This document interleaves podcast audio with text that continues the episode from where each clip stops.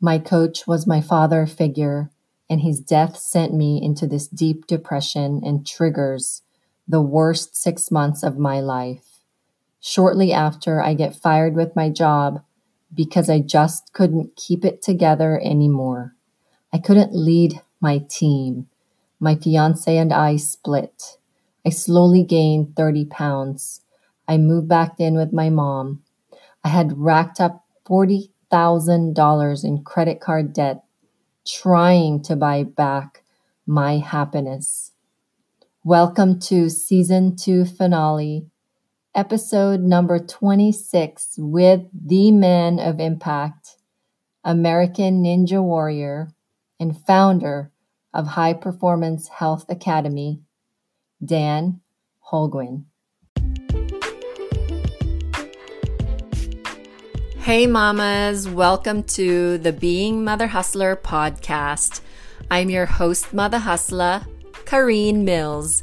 I'm a mama of two boys, founder of a tribe called Mother Hustler Nation, co founder of the Game Changers Global Network, an insurance professional turned lifestyle entrepreneur, keynote speaker, and author.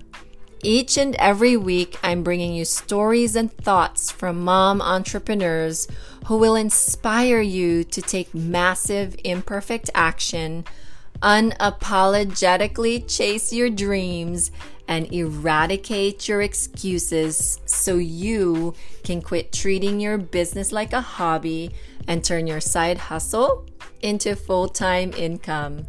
I know being Mother Hustler is not easy. But, sisters, we are making it happen even in this beautiful mess. Thank you so much for being present with me today. Now let's go, Mother the World. Dan Holguin is the founder of High Performance Health Academy, which is an online school designed to help high achievers master their body so they can create their biggest impact in the world within 90 days. He's led students in the academy to lose a ton of weight, literally over 2,000 pounds in just four years. And he's a four times fitness coach of the year in the beautiful state of Montana.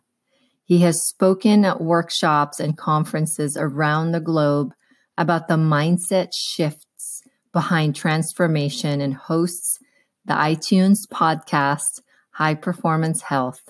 He has been featured on several major media outlets, including NBC, MTV, and the Discovery Channel. He's a current competitor on the hit NBC show American Ninja Warrior and enjoys long distance mountain running in Montana's Glacier National Park and if you don't want to take my word for it, just checked out his Instagram story where he features the beautiful terrain of this area and sometimes literally takes over the Glacier National Park's Instagram account. Mamas, please help me in welcoming our season two finale, Man of Impact guest, showing us what being raced by a real mother hustler can do to impact kids and through those kids, then impact the world. Without further ado, please help me welcome Dan Holguin.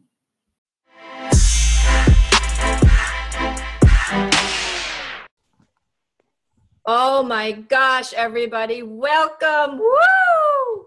I've got this badass man of impact on my podcast, Mr. Dan Holguin. Yes. Did I say that perfectly for you? You're probably the only one that ever has. Oh, yes, thank you. Wow. Wow. for a long time, I look at your name and it's, I, I've read it for a long time, Holguin. Yeah. And I thought it was a Q, by the way. Yes. And when I keep watching your live, and you say it, I'm like, okay, I need to say this perfectly the first time. Yes. So Since I was a kid, people have been spelling it with a Q, saying it with a Q. Uh, I get all kinds of different variations of it, but you nailed it. And if you want to get like really particular with it, um, it's it's Spanish. My father's Hmm. from Mexico, and you know that's a whole other story. But it's pronounced Olguin, so the H is silent. Ulquin. Olguin, see, yeah, Wow. Wow. well, muchas gracias. yeah, de nada. Um, do you speak Spanish? Sí, sí, sí, sí. Wow, wow. Yeah. That's awesome. Well, I grew up in the Philippines. So Okay, in my island, Cebu, okay. we have a lot of Spanish.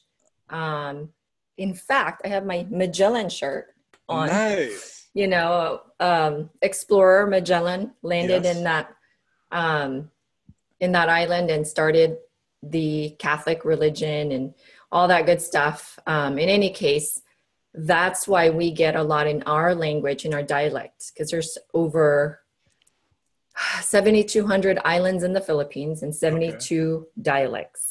Wow, I didn't realize that. So, yeah, in our dialect, we have a lot. We count just like Spanish people do.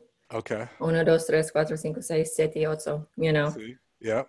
But this is not about me, Dan. It's about you, my friend. Hey, thank you. Thank you for having me. I'm really excited to be here. So thank you. oh my gosh. Dan is a American Ninja Warrior coach for high performing um, entrepreneurs, business owners, professionals. Um, I'll, I'll give you the, the, the update on his bio when I edit it, but I want to get into that brain of yours that is like all about mindset, all about what I love about you, Dan, is you not only you understand where to start Yeah. and you start right here. And I've heard your story over and over again because you, you are really good at sharing it.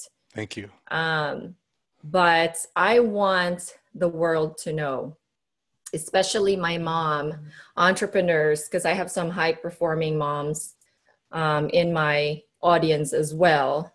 Um, from the network marketing industry to insurance, because I, I'm in the insurance industry, Yes. um, banking, because I was in banking. And so you, you know, you just start building this audience from your history and your past, and then you attract new ones. So let's get to it, brother. I'm ready. Let's go to work.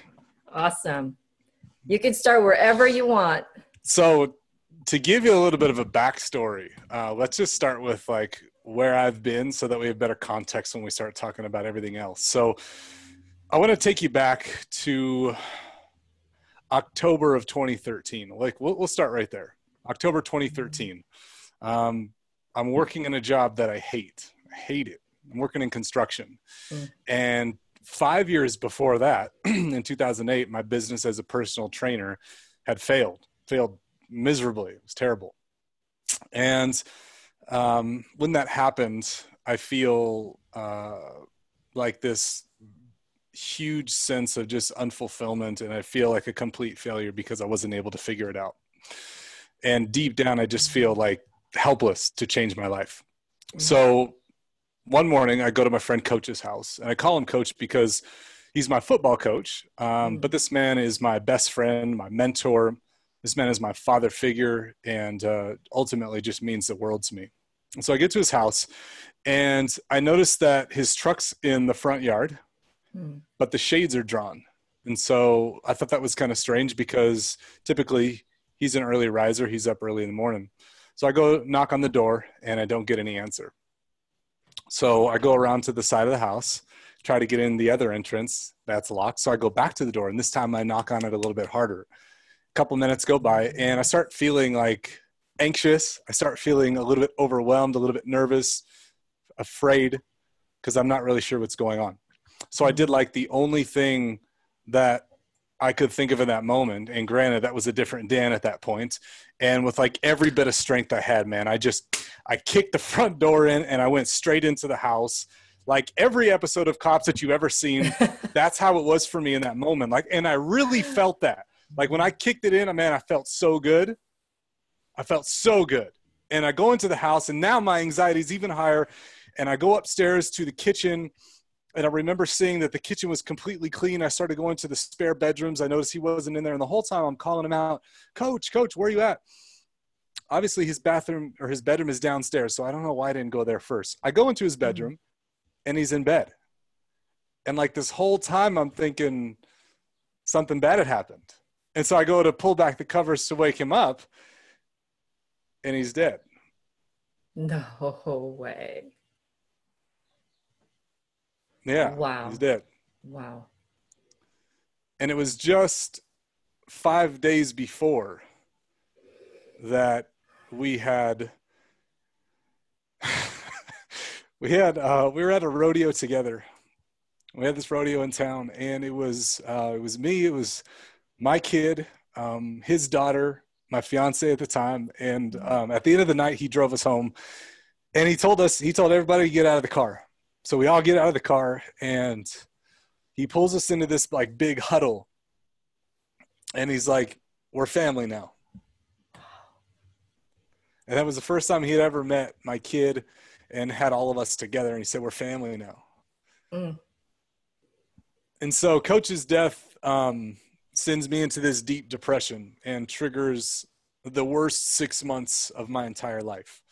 Shortly after, I was fired from my job because mm. I just couldn't keep it together anymore. I couldn't lead my team. Um, my fiance and I split. We were engaged at the time, so we split. I slowly gained 30 pounds. I moved back in with my mom.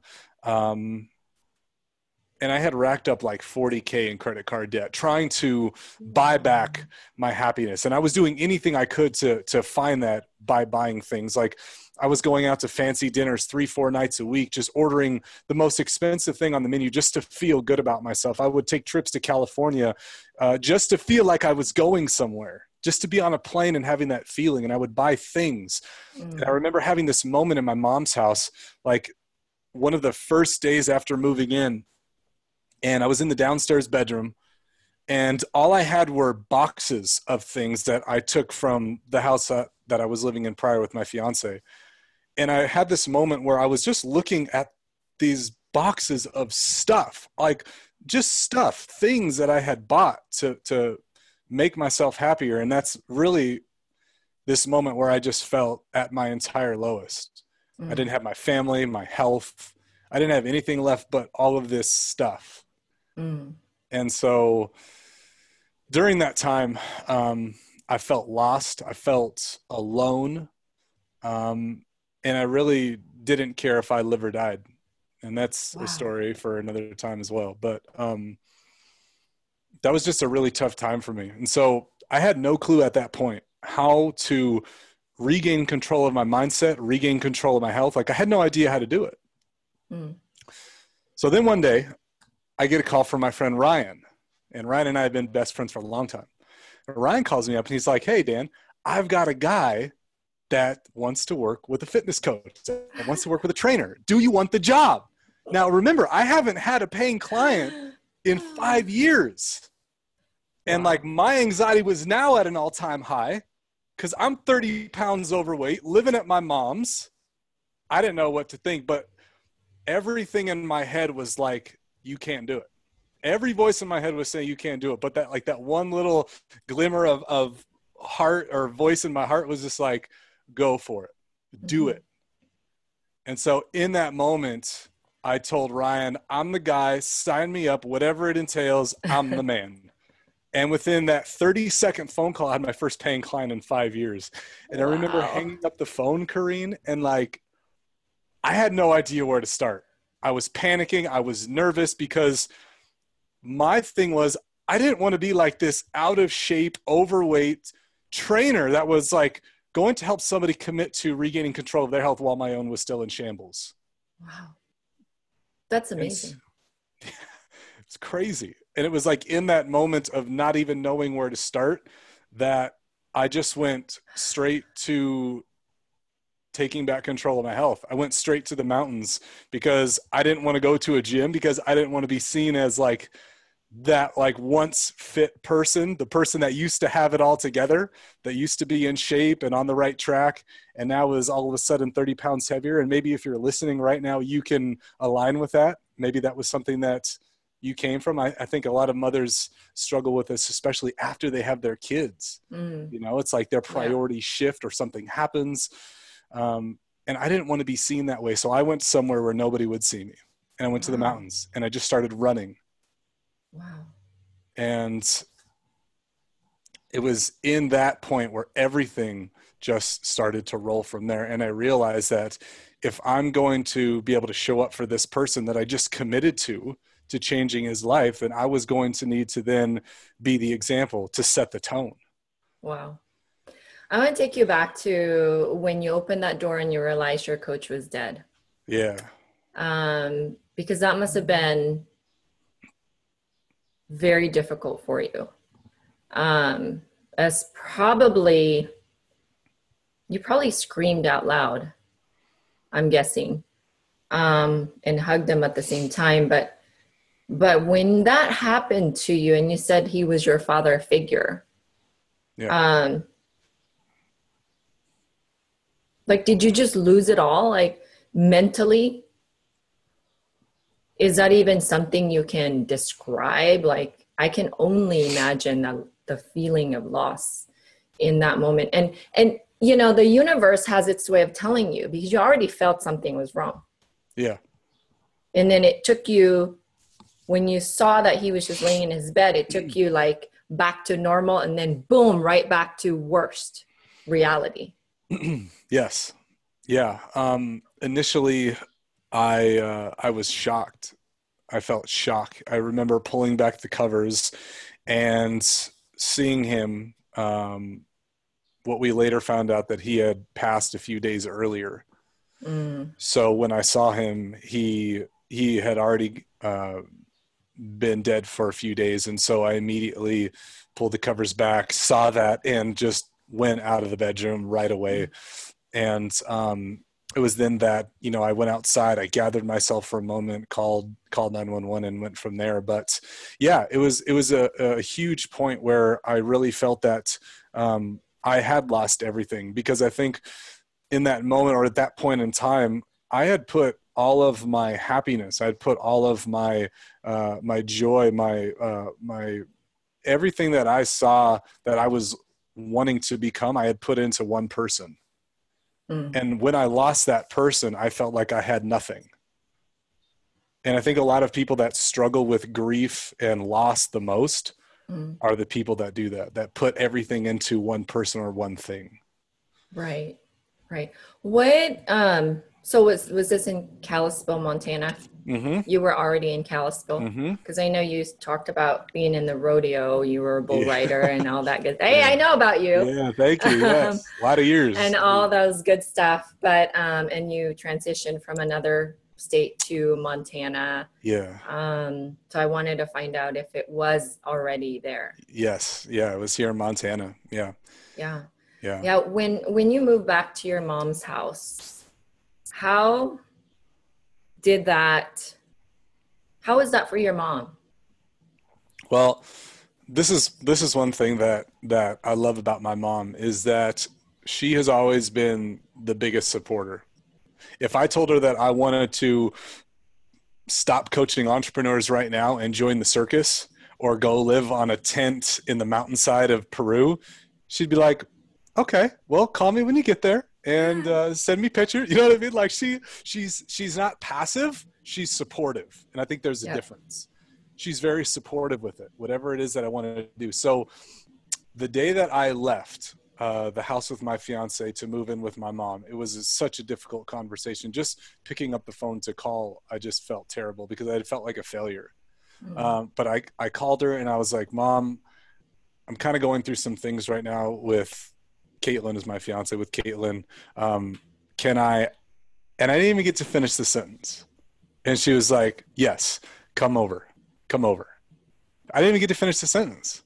Again, again, in that moment right there, she just supported me. She wow. came, I came over to the house. She didn't even ask questions for like two or three days. And she just kind of let me adjust. She let me move in downstairs. She cooked for me every night and she didn't ask questions. She wasn't in judgment. It was just a, a really, you know, so it was a silver lining to everything that was going on for her to support me that way. for moms, we're we always have our babies.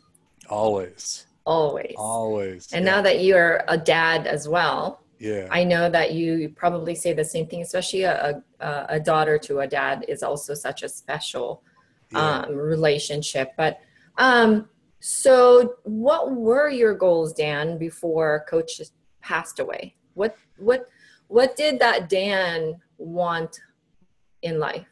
that Dan at the time before Coach C passed was kind of like free floating around feeling uh, a lack of purpose, not really doing what he wanted. And what he wanted, he had lost five years prior, which was being a successful personal trainer and help people transform their lives and get in better shape and be doing more in the world. But after that recession came, um, you know, I had kind of slipped out of that. And I didn't think that here in Montana that I was going to be able to bounce back. I just didn't feel like, you know, the story that I was telling myself was, well, the people aren't going to support me being a fitness coach. You know, the the economy is bad here. I'm not going to be able to make it. So I'm just going to revert back to what I know how to do, and that's lift heavy things and bang hammers and build stuff. You know what I mean? So Yeah. although I was making good money with it, at the end of the day, even the amount of money that I was making, it just kind of led me to feel like I wasn't doing what I really was capable of. Wow. So, tough question for you. Yeah. Do you think that as, as as hard as it was to lose Coach C, do you think that his death had a real purpose in your life? Yeah, and that's something that I struggled with for a long time, especially when I was coming out of his death because Mm. for probably a year and a half I struggled with that specific thing because I had again thought that I had put everything into this man because he was who I looked up to to be a better father, to be a better human. Um, and at that time, it was like, who am I going to look to now? So I struggled with it initially. But what I found is that once I was able to move past it, once I was able to move past like feeling like I had no other purpose, was that had his death not happened, Mhm. would I still be in construction? Would I still be living this life doing less than I was capable of? Would I be on this podcast with you? You know what I mean? Exactly. Yeah. So I think that his death, although it was really tragic, and it still is, uh, because he was he was helping Forever. people, Kareen. I mean, this man. I wish I could tell you what this man was doing in his life at the time, but he has then allowed me to shift into this phenomenal coach, and I'm I'm proud to say that because the way that I coach now is exactly how he coached me. You know, with Wow. understanding and empathy, and with just with leadership, and so. Um, I think that had he not been there in my life, that I would I would be in a completely different place. Wow. So you're you're you're carrying on his legacy is what Absolutely, yeah, absolutely, That's that's beautiful. yeah, Let's talk about the Dan after that. yeah, um, you know, with the credit card debts and you buying things, and we both know, and we're awakened enough that things don't matter, right? yeah, In this in this stage in our lives, um, they sounded like they gave you happiness though for the very short moment, like a band aid would on a boo boo, Yeah. right? absolutely. So, what can you say, and how can you, or what can you tell listeners out there? Because I used to be all about brand, you know, material stuff, money, Yeah. income, power, title, accolades. You know, I came from that world, from the corporate America world, and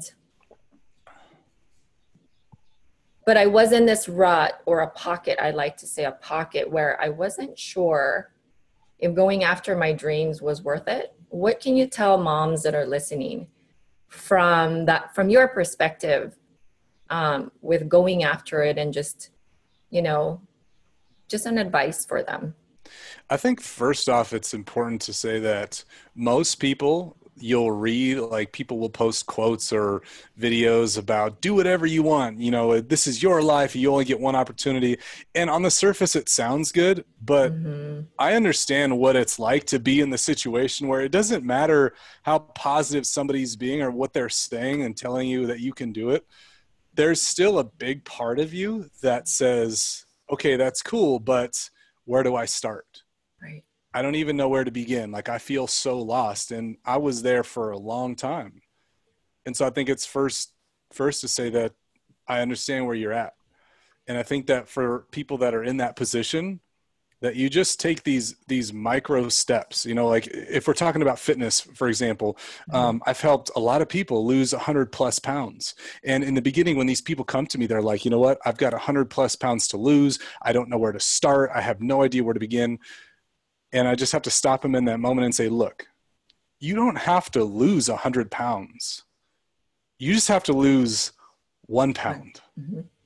And it's the same if you're trying to regain control of your situation and like really step into what it is you really want to do. You don't have to go for this big huge goal right off the bat. You just need to take one small step and getting into that habit of just taking one small step each day and because if i think about what i was doing back then um, i didn't like i didn't jump into a hundred things at once because i mm-hmm. had I didn't have the skill sets to do that to make it sustainable. I didn't have the habits or the routines or the support. But what I did know how to do was focus on what I could control. Wow. And the two things right off the bat for me was in this order too was my thoughts and my body.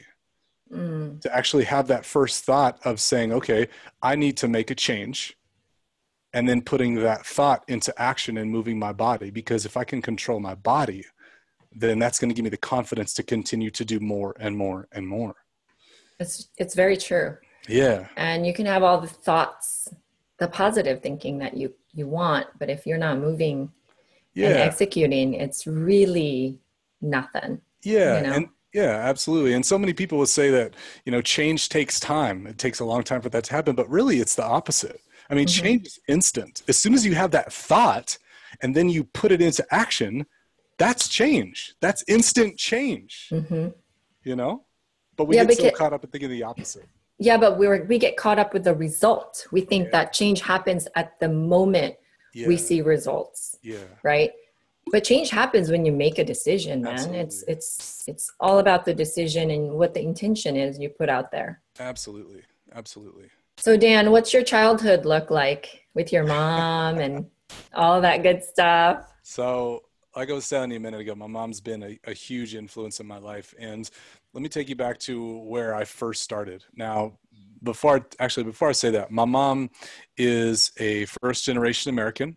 Mm-hmm. She, uh, her family is from Portugal. Both of my parents are immigrants. Mm-hmm. Um, she's from Portugal, so family has always been something that has just been like deeply rooted in her soul, and taking care of her kids has been something that she's always she's always put first. Wow. Um, we grew up in California and um, on the Central Coast, like by Santa Barbara, and my dad was a long haul truck driver, and my mom worked for the school district. So mm-hmm. my dad was gone six days a week. He would come home on Sundays and then leave again Monday morning. Wow. So all week long, my mom was doing both jobs as a parent, mother and father. She was mm-hmm. cooking, picking us up, taking care of us, everything. She did mother hustling. She's a mother. like if you brought her on here, she'd tell you like she did everything that your listeners are doing right now. Everything. Yep. She was responsible for it all but growing up in California, we lived in um, we lived in I would say it was a bad neighborhood. It was tough for me mm-hmm. because I'm like at that time I was like this skinny, undersized, freckle faced, light kid. And even though I'm not I'm not white, I'm Mexican. I'm just very light skinned, but we lived in yeah. a Mexican neighborhood. Okay? Um, yeah. So because of that, um, I was kind of seen as the outcast there, and. Mm. Uh, there was a lot of times as I was growing up because I didn't have my dad around or I didn't have like a support figure to to help that you know I was bullied quite a bit. And I mm. remember in particular this one time walking home from school, and I was probably in the fourth grade, and there were these two kids that lived up the street from me, Lorenzo and Junior, these Mexican kids. one day I'm coming home, Kareen, and they jump out of a bush and ambush me with water balloons, with water balloons. And I go home, I'm in tears, I'm crying, I'm, I'm soaking wet. And my mom asked me what happened. I tell her what happened. My mom, I remember her running out of the house up the street chasing these kids. and I slowly like went outside to see what she was doing. And when I looked up the street, she had these two boys in front of her and she was screaming at these two boys that had ambushed me. So my mom was like my supporter, my my uh, everything. She was also protector. my protector at the time as well. Yeah. yeah. Wow. So she wow. did she did a lot of different things to keep me alive at that time. what do you think your mother showed you? Cuz we talk about it on the podcast a lot. It's yeah. it's pretty common amongst all the moms. Yeah. That our kids suck it all in. You yeah. know, we can tell them verbally all we want, but the the end of the day what they learn from us is what we are showing them. Yeah. Right. oh man, that's so true. So, so so what do you think is that impact your mom has has made in your life of what she showed you? This is probably the one thing about her that makes me smile the most. So, to give you a little bit more backstory, because my dad, remember I was telling you, he worked uh-huh. six days a week out of town. It was just us at the house, me, my little brother, and my mom. Well, my mom is a traveler and because mm. her family's from elsewhere she she always wants to be going somewhere as well and so mm.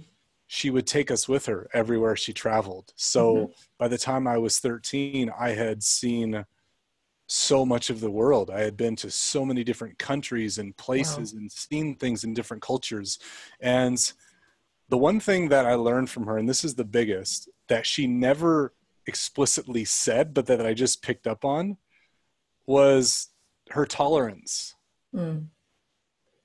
for people mm-hmm. um, everywhere patience mm-hmm. tolerance mm. like acceptance love like everywhere that we went she was kind to people whether she knew them or not mm. and she never had to say it i just saw it and so um, growing up like that was the biggest lesson that i took from her and i think that her love for people is where my love for people and travel has come from. And, and that's actually works out really well because being a fitness coach who works entirely online um, gives me the ability to do both work and help lots of people and travel. So yeah, I, I, I that's her. I saw you went to uh, Puerto Rico. Uh, I was in Peru about Peru. eight weeks ago. Yes. Peru. So let's we talked about your mom and let's talk about your girlfriend and your daughter. Yeah. And I know that uh, Gabby is your girlfriend's name. Yes, yes. And she went to Peru with you, which, oh, your photos were amazing. Oh, yeah. And you went through a, this really huge challenge of how many days was that to climb Machu Picchu? It was a four day climb through the Andes um, to get to Machu Picchu. Yeah, it was amazing. Wow. How yeah. heavy was your pack? Uh, well, see, that's the thing. I didn't realize it. And, and, and, if you're listening right now and you're thinking about doing this trip, don't pack a lot of stuff. Don't do it because not only did we have a team of porters who basically carried all of the food and the utensils and etc. Um, you don't need a lot of stuff, and I didn't plan for that. So I took way more stuff than I needed, and so my pack was probably about sixty pounds when it should have Whoa. been. I know, I know. My bad, my bad. My bad. it should have been half that. And so wow. every time we were hiking, people would pass us and like kind of look at us funny because they were all carrying these tiny little backpacks, and I've got this massive, you know, live in the jungle for a year pack on. Do they have the tents and the food that they cook for you, the porters? Yeah, yeah, yeah. They did. They, they did yeah. all that. Yeah, I have a friend here locally that's climbing Kilimanjaro, Oh wow! Okay. Next yeah. in in about less than a year, and that's what they're doing too. They have porters that carry everything for them. Oh yeah. Um, and all that good stuff. Wow, that's an amazing, amazing yeah. journey. Yeah, it was really good. And was, what's really cool about the trip too for me was that when I was going through everything working in construction and not feeling like I was living on purpose, I was building a hospital at the time. And this, and if I could take you back to like January of 2000, geez, I don't know, 14 or something like, no, 2011. Um, I, uh, I was working and building this hospital. It was cold, it was wintry, and every mm morning at 9 a.m., I would get a 15 minute break. And for probably like 60 days straight, I was just going through my phone on that 15 minute break, Googling pictures of Machu Picchu, watching videos like imagining what that could be like. But I never thought that I was going to be able to have the time to do it or the resources or, you know, like I just didn't believe in myself at that point. Mm-hmm. So seeing that come full circle and happen seven years later was just, it was just really special to me. Wow. And to be able wow. to share it with her too. Yeah. What's Gabby teaching you? Um, cause you know, she, she appears to be an amazing woman and i'm sure she is with yeah. when you pick her because yes. you are an amazing man thank you I right so so like what tell us a little bit about this new woman in your life yeah and how so, is she teaching you life and, and guiding you through gabrielle and i have actually a really special story and if I take you back to 2008, I'm living in California at the time. Um, I'm going to college playing football, like doing my, my single bachelor thing. And I'm working at a gym in, in Los Angeles. And I meet Gabriella there. She's also a trainer at the same mm. gym. And while we were there, like we were in contact with each other, we worked together. We just had like a, a cool friendship. She was just a really cool person that I could hang out with, and you know, and it was great and after I left, I didn't really talk with her for 10 years. No, sorry, like nine years. Mm, wow. And all of a sudden, um, she called me one day. She's like, Hey, I, I live in Montana now. I'm going to the university. Wow. And I just wanted to catch up a little bit. So we started talking and kind of reminiscing on like back in 2008. And it was just kind of a, a good feeling at the time. So her and I started talking again. And then um, about a year later, last summer, I asked her to be my girlfriend, like old old fashioned style. Wow. yeah. It's yeah. super cool how life has its way. Yes. And and believe it or not, everything that happens to us is a recipe. Yeah. To become where we are now, to get yeah. here. Yeah. Right? Yeah. So Wow, that's awesome. Yeah, pretty cool story. And what was really cool about it is we just picked up right where we left off. Like it what there wasn't like an awkward moment. It was just it was like nothing ever happened, you know, and that's so rare. And everybody has like one or two people in their life like that. Well, she's definitely one of those for me. So I would think that the, the biggest thing that she's teaching me right now is Kareen, this woman is so incredibly loving and giving and patient. And mm-hmm. my lifestyle is so it's it's so different than than most because I'm always here there I'm always working I'm I'm doing a lot of things but she's just so patient through all of it and she's so supportive through all of it and and the qualities that I see in her are very similar to the qualities that I see in my mom yes I was going to say and isn't that funny how we uh-huh. you know how we always make that connection mm-hmm. in some way so yeah that's so, so cool, dude. Yeah. I was gonna say as you were describing that, and um, um, it's they always say your parents either um, mold you or ruin you. yeah. yeah. yeah. So, well, that's awesome. I'm so happy for you it's a, it's a really special thing and in fact you know her and i to this day at the time of this recording are still together and doing really well um, we actually just celebrated our one year anniversary um, about five days ago congratulations thank you Thank I see your smile there, buddy. You have yeah. a really good smile when you talk about Gabby. Yeah. that says yeah. a lot. So, what's your daughter's name? Beautiful, amazing, queen, princess, wonderful. no, her name is Daisha Desiree. Daisha Desiree, and she's ten, and um, she's just the most amazing little person ever. And um, I've been in her life since she was a year and a half. And I think what uh, a lot of people don't know about our situation is very unique, Kareen. It's very unique. She's not my biological daughter.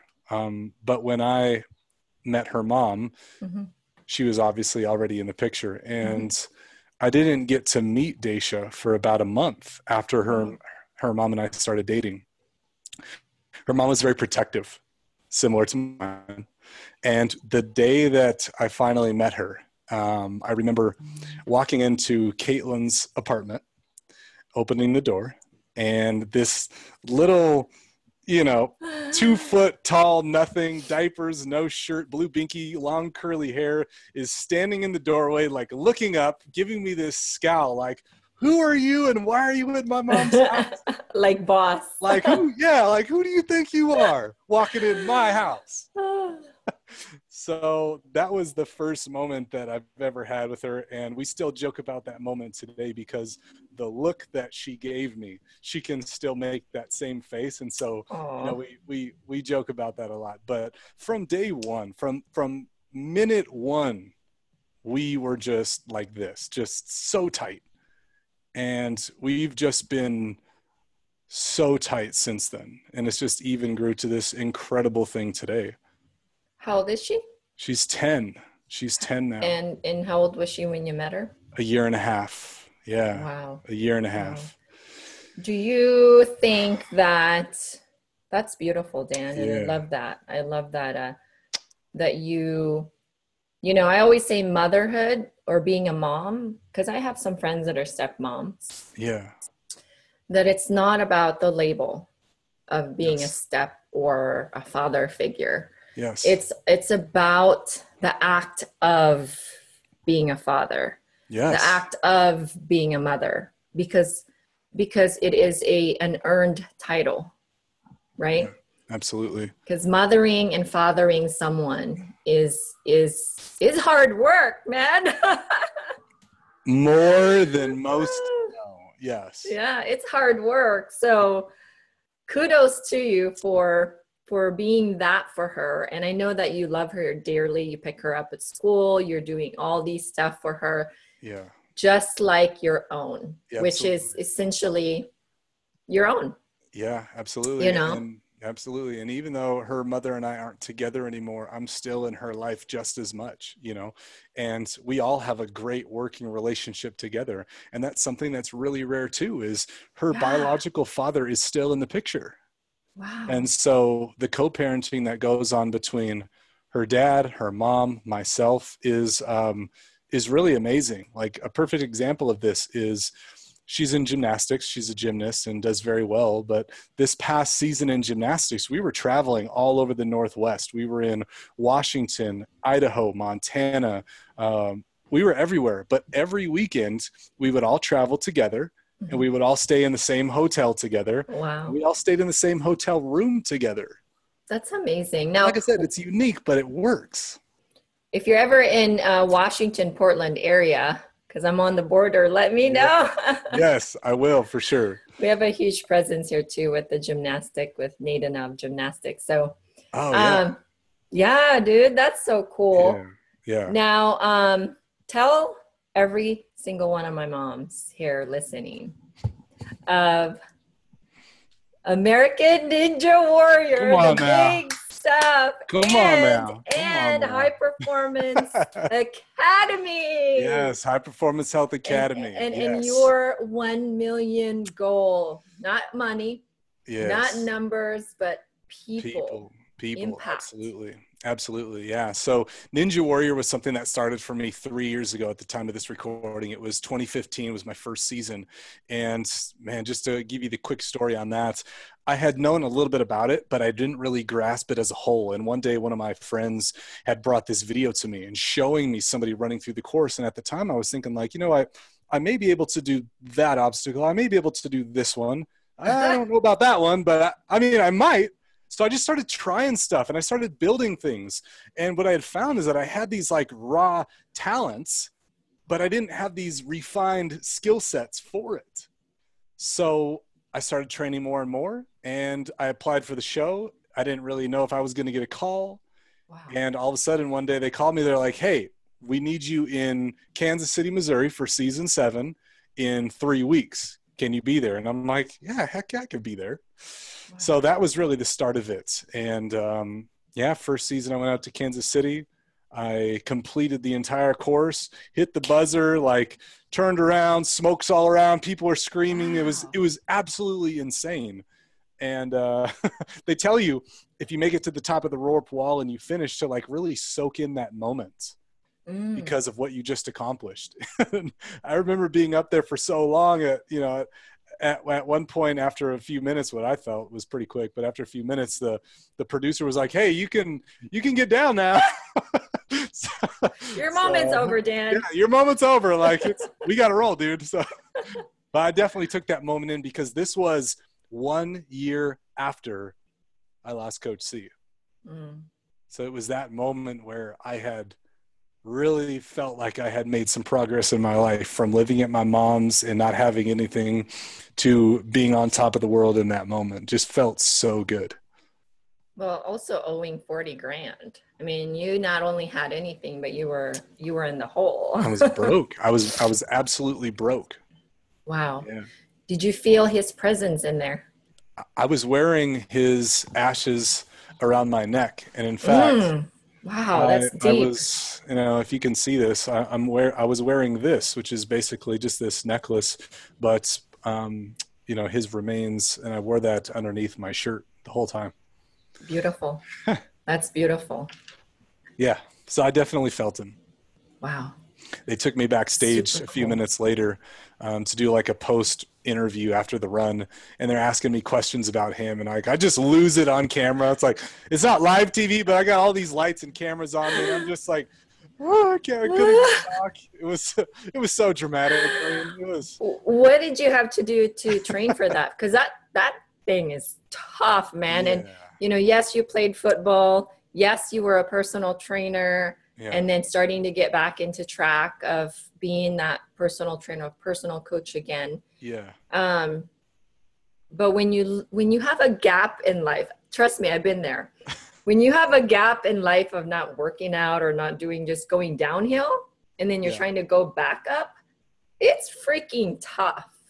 Absolutely. And it's a it's a it's a mind game every single day especially when you have no like solid ground to pull yourself out of that hole on and you feel like you're just slipping every step of the way. It's a mind game. And so you know for me um, to answer your question i'll get there in just a second but for me it was like having those reaffirming conversations with myself and putting myself in this positive environment so that i could continue moving in the right direction you know and for me number one it was running but b i needed to i need to be hearing something that was giving me that positive influence and for me at the time it was it was reggae music and that's wow. why there's such a heavy influence in what I what I listen to now, and why you hear it in my videos, is because reggae music is all about you know uh, self improvement, positivity, upliftment, brotherhood, uh, self reliance, all of that stuff. And so I needed to hear that at the time because I wasn't putting myself around people because I was just afraid to. Wow, I grew up on Bob Marley too. Yeah, exactly. My um, my my brother was a big Bob Marley fan. Gotcha. My older yeah. brother. Yeah. That's so cool, so Dan. Good. So good. Well, tell us about the academy, man. So, the High Performance Health Academy is an online school that's designed to help high achievers and entrepreneurs master their bodies so that they can regain control of their health within 90 days.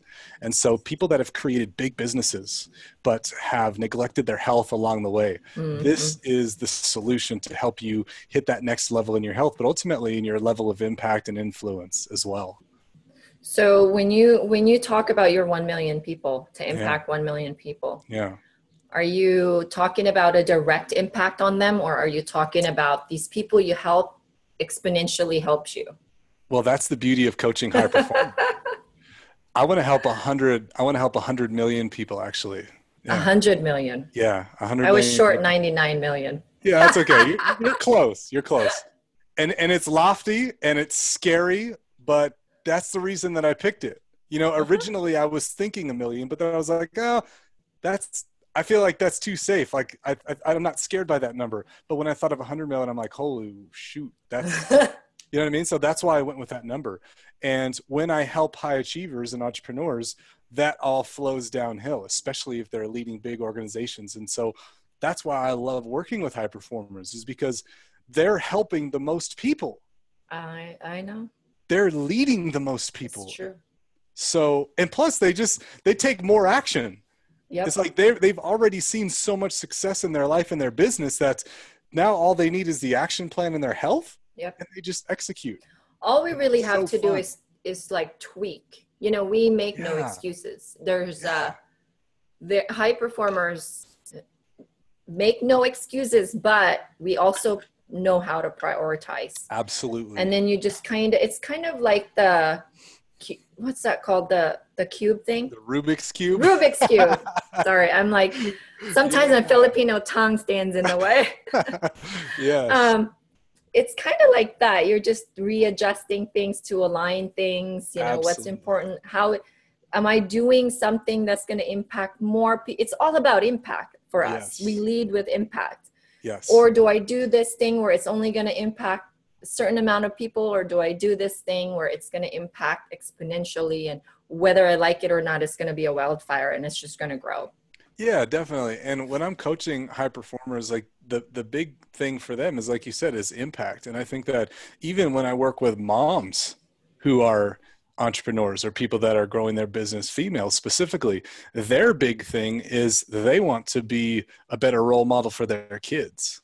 Yep. And so making that shift to putting yourself first so that then you're able to give to your family on a higher level is something that's just so important to them. And so if you're a mom right now and you're listening and you're starting to neglect your health, realize that every day that you choose to neglect or put your health aside so that you can fold an extra load of laundry or you know whatever whatever it is in your business tasks you're not putting yourself in a position to serve at the level that you're capable of yep you're not well we talk about kids suck it all in and I never knew that they actually do until my kids started making their own choices with food.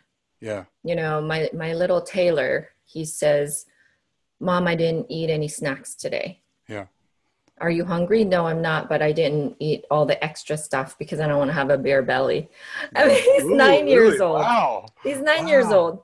And you know, it's just all about education and also not only the education piece, it's showing them what you're doing for because they suck it all in dad absolutely absolutely whether we like it or not man they do oh, man.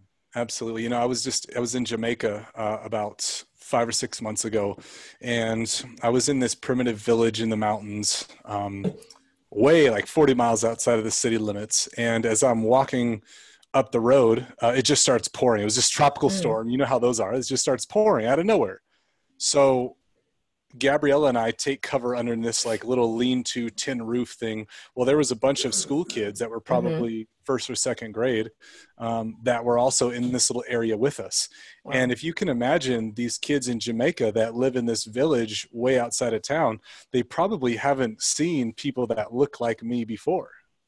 And so it was really like this like tense moment where we weren't really talking. They were kind of unsure who I was.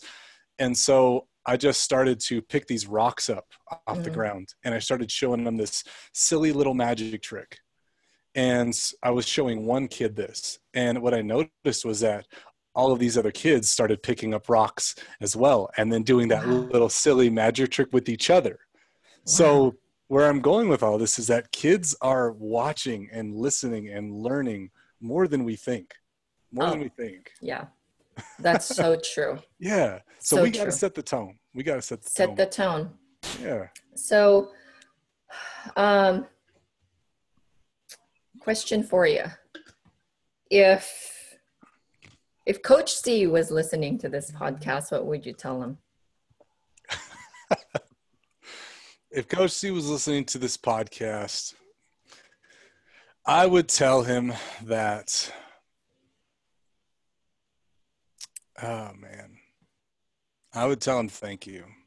Mm. I would tell him thank you for what he taught me about being a, a servant leader, because mm-hmm. that was what he was big on. I would tell him thank you for um, showing me how to be a dad, a father, a present father, a loving father, because he was that to his kid, his daughter. I would tell him, thank you for teaching me the value of discipline. Mm-hmm. And I would just, I would just tell him, thank you for being in my life the way that he was, because he, he was able to get through to me mm-hmm. when I didn't feel like anybody else could. And he just made me want to be a better person. So I would just say thank you for that. That's awesome. Yeah if your daughter, your daughter, because man, these these kids, Z generation, they're yeah. gonna be so way ahead of the ball game. It's not even like they're super smart kids. Yeah. Um, was listening or get a hold of this podcast down the road because they will, what message would you tell her? Uh, baby, I would tell you to keep your consciousness because that's how she is, man. We talk about we talk about how emotion and feeling and people and love. We talk about that all the time. I would tell her to just keep your consciousness. Like that's what's going to set you apart mm. in this century. It's true. Yeah. Just be yourself too. You know, it's yeah super important. Absolutely, because your consciousness is what's going to allow you to get through to other people and really be that change and really set the tone like we've been talking about. That's awesome. So, last question, but before I go to my last question, yeah. I just want to say thank you for your friendship. And you are someone that I follow hardcore. I watch a lot of your content. You put out so much value out to the world and i want to commend you for you know holding yourself accountable because i'm sure you have a coach every coach on this planet um, have two or three coaches and we, we have you have four. We have to we have to elevate our game. There's yes. this law of the lid where whoever you're coaching can only grow so much if you're yes. growing. You can't you can't help people unless you're growing. So you're putting a lid on the people you're leading if you're not growing. So, yes. um, I want to commend you for changing your own life and just keeping it on track and, and now even like duplicating yourself to a lot of people. Thank you for um, that. Thank you. I received that. Where, oh, there's a question that's really important for me that I ask you. Okay. Okay. I know you've helped a lot of moms. Yes. I was in your seven yes. day challenge and yes. it made me cry a lot. I'm a crier too. So, so, um, and there were a lot of impactful women in there, impactful moms. And if you can tell us or pick one story, and I know that you have a ton, but pick one out of the ton of stories that you have that really hit you and hit you hard and that you're like this is why I do what I do. Yeah. Who would that story be about and what is it about? Her name is Christy Bowden. Christy Bowden is a mother of five. Mm. Christy Bowden had been suffering from fibromyalgia, chronic mm. fatigue syndrome for 15 years. Um, she was living a life where she couldn't even leave the house. Sometimes she couldn't even get out of bed. She had very active kids, had basically gone their entire adolescence without ever really being able to be a part of any of it. Any of it. Wow. Her husband did the majority of the of the rearing, mm. worked full time, and I met Christy about three years ago and she came in to the gym that I was working at at the time and we instantly just had this connection and I could see in her eyes that she was ready to make a change. She couldn't move very well, mm. but she was ready to make a change and mind you this woman was was young, young, like mm. 40 45, 46 but had missed out on so much. And we worked incredibly smart, incredibly hard, and we were incredibly consistent over the course of about a year. And in that year that we worked together, we went from barely being able to, to walk straight without pain to her training and preparing for her first Spartan race in that short no. time. And so I know, I know, I cry about it every time I, I think about oh, it. Oh my goodness. It was like just this powerful story of this woman who hadn't been able to do anything for 15 years and lost so much of you know her her kids upbringing to what she's doing now which is so powerful is that she after going through all this transformation is now certified as a fitness coach and is now helping women around the state of Montana that suffer from chronic fatigue and fibromyalgia and, and just to regain control of their health. So, um, what's just so cool about all of that is that she's able to just be there for her kids now because she's put her health first and she's found a solution that works for her. She's an incredible parent, like a completely present, loving, worthy woman. And it's so mm-hmm. incredible to see it in action. Wow. When yeah, you described Christy. when you described Christy to me in the beginning and you know going back to our our earlier chat about mindset when she yeah. says she's she's ready yeah. She does just doesn't know where to start. It was her mind. Yeah. It started like right here. She was ready to rock. It was that first thought of but, just having enough being but but then when she said that you showed up in front of her. Yeah. You see? That's a really good point. I didn't think of it that way. Absolutely. Because it, it there's a saying that goes when the student is ready the teacher will appear. Yes oh that's very good yes mm-hmm. and that's exactly what happened in that moment so beautiful it's a Absolutely. beautiful thing you're doing yeah. dan thank you for that and you. you. didn't win four years in a row for no reason and fitness, Come on now. What was that? What was that award that you just got? Uh, fitness coach of the year. This is the fourth year in a row. Yeah. Ugh. I know. I'm proud of it. I think it's cool. I'm I, proud I of you, dude. I didn't think it was going to be as cool as I thought until it happened. And then I'm like, you know what?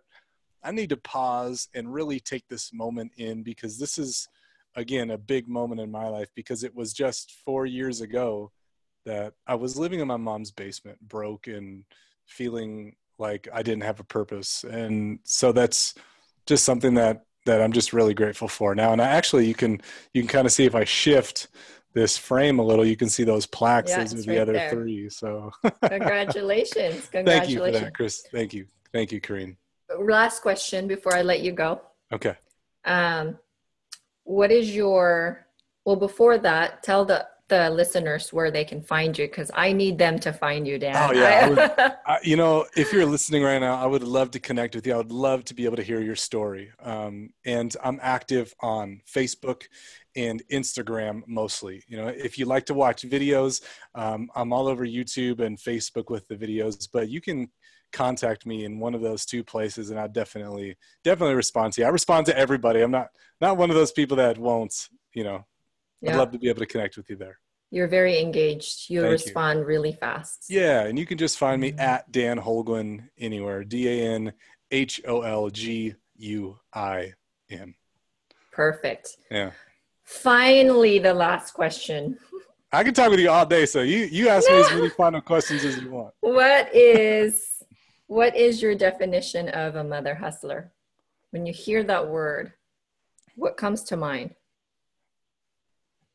A mother hustler to me is a woman who continuously puts herself first, prioritizes mm-hmm. herself first, so that when it comes time to raising kids, being a present parent, building a business, creating a legacy for her family, that she's able to do that at the highest level possible. But she's got to prioritize herself first. Awesome. Yeah. I love it. Yeah. I love it. All right, Dan. Well, thank you, brother. I appreciate you so your time. Likewise. Love hearing yes. your stories. Thank I you. mean, I've heard the coach C very much yeah. you know since i've known you but it's the other pieces of of your life that i wanted to really dive deep into too. Oh, so, thank you for asking.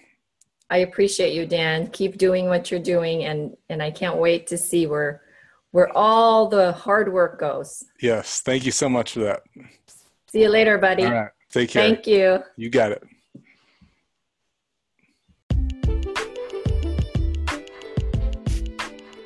All right, sisters, thank you so much for listening and always supporting the Being Mother Hustler podcast every single episode, every single week. I know most of you take screenshots of these episodes and share it all over your social media outlet. And for some of you that's left us a five star review, from the bottom of my heart, I'm so super grateful for you. Make sure you follow us on Spotify and subscribe to the show on iTunes. And it would mean the world to the entire Mother Hustler Nation community if you wrote us a five star review because I'm telling you, this is not about me. This is not about you.